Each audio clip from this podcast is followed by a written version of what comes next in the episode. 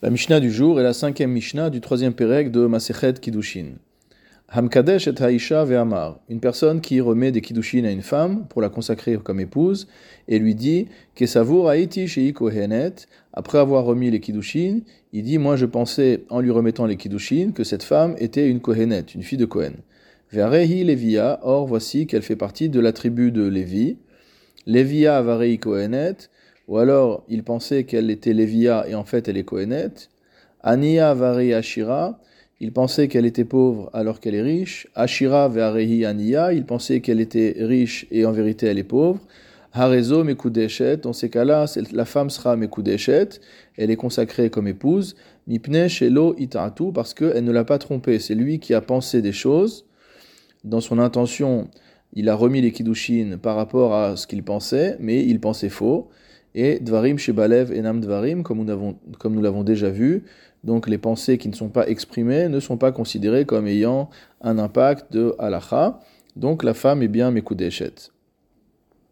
Haomer laisha, un homme qui dirait à une femme, hareat mekudeshet li leachar sheet gayer, que tu me sois consacré comme épouse après que je sois converti, o leachar shetit gayeri.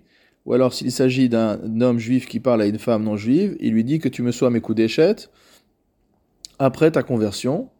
Leachar she'eshtachrer. Ou alors, il s'agit d'un esclave, il dit à la femme que tu me sois consacré comme épouse après que j'ai été affranchi. O leachar she'tishtachreri. Ou à l'inverse, si jamais c'est un homme libre qui parle à une servante, il lui dit après que tu sois libéré, affranchi. Leachar she'amud balaïr, ou plus encore, si c'est une femme mariée, il lui dit sois-moi consacrée comme épouse après que ton mari soit mort. O leachar she'tamut achotir, ou alors s'il parle à sa belle-sœur, c'est-à-dire qu'il est marié avec la sœur de cette femme-là, et il lui dit sois-moi consacrée comme épouse après que ta sœur soit morte, puisqu'à ce moment-là, il aura le droit halachiquement de se marier avec elle. Leachar she'achalot tzlir yevamir. Si c'est une femme qui est liée à un yabam par ce qu'on appelle la zika, c'est-à-dire que pour l'instant, elle a perdu son mari et elle a l'obligation de la Torah de se marier avec le yabam, sauf s'il y a khalitsa. Donc l'homme dit à cette femme, leachar she'achalot tzlir yevamir, après que ton yavam ait fait la khalitsa, c'est-à-dire qu'il ait renoncé à t'épouser et que tu sois à nouveau muteret la chouk, que tu sois à nouveau permise à tous les autres hommes, à ce moment-là, ena mekudeshet. Dans tous ces cas, la femme n'est pas mekudeshet.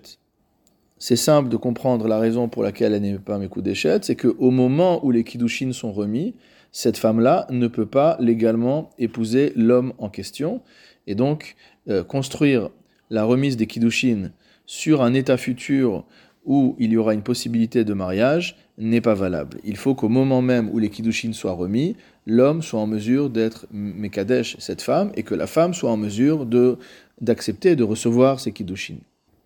Vechen, troisième typologie de cas, haomer lachavero, celui qui dirait à son prochain, im yalda ishtecha nekeva, si jamais ta femme donne naissance à une fille, harehi mekudeshet li, qu'elle me soit consacrée comme épouse. Dans ce cas-là également, ena mekudeshet, la jeune fille en question n'est pas mekudeshet, étant donné que les kiddushin ne peuvent pas avoir de prise sur une personne qui n'existe pas encore, qui n'est pas encore née. Dernier cas de la Mishnah, imhaita eshet chavero meuberet veukar ubara. Si jamais maintenant la femme de son prochain est enceinte et que sa grossesse est visible, alors celui qui lui dirait si ta femme enfante une fille, qu'elle me soit mekudeshet, dvarav kayamin. On ne peut pas dire que ces paroles n'ont pas de valeur, étant donné qu'on ne parle pas de quelque chose Shelobala Olam, puisque l'enfant est déjà, le fœtus est déjà là. Veim yalda nekeva. Et si effectivement la femme en question accouche d'une petite fille, à ce moment-là, elle sera mekudeshet. Le Barthénora précise que d'après le Rambam, Enlo lavo alea achi kadeshena kidushim shniim, que le mariage ne pourra être concrétisé avec cette fille, une fois qu'elle aura grandi évidemment, qu'une fois que le mari potentiel aura remis des kiddushin une deuxième fois. Pourquoi ? Chez en adam makne davar Shelobala Olam, car malgré tout, bien que la grossesse soit visible, tant que l'enfant n'est pas né, cette jeune fille s'appelle Davar Shelobala Olam, s'appelle quelque chose qui n'est pas encore venu au monde. Lorsqu'on a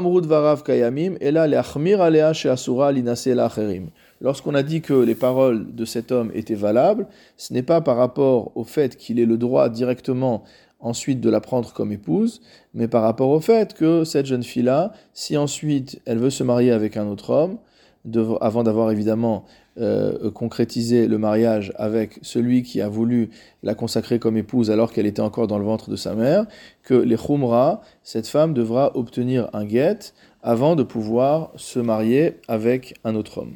Donc en fait, elle a deux solutions, soit obtenir un guet et se marier avec qui elle le désirera plus tard, soit recevoir à nouveau les kidouchines une deuxième fois du même homme pour pouvoir se marier définitivement.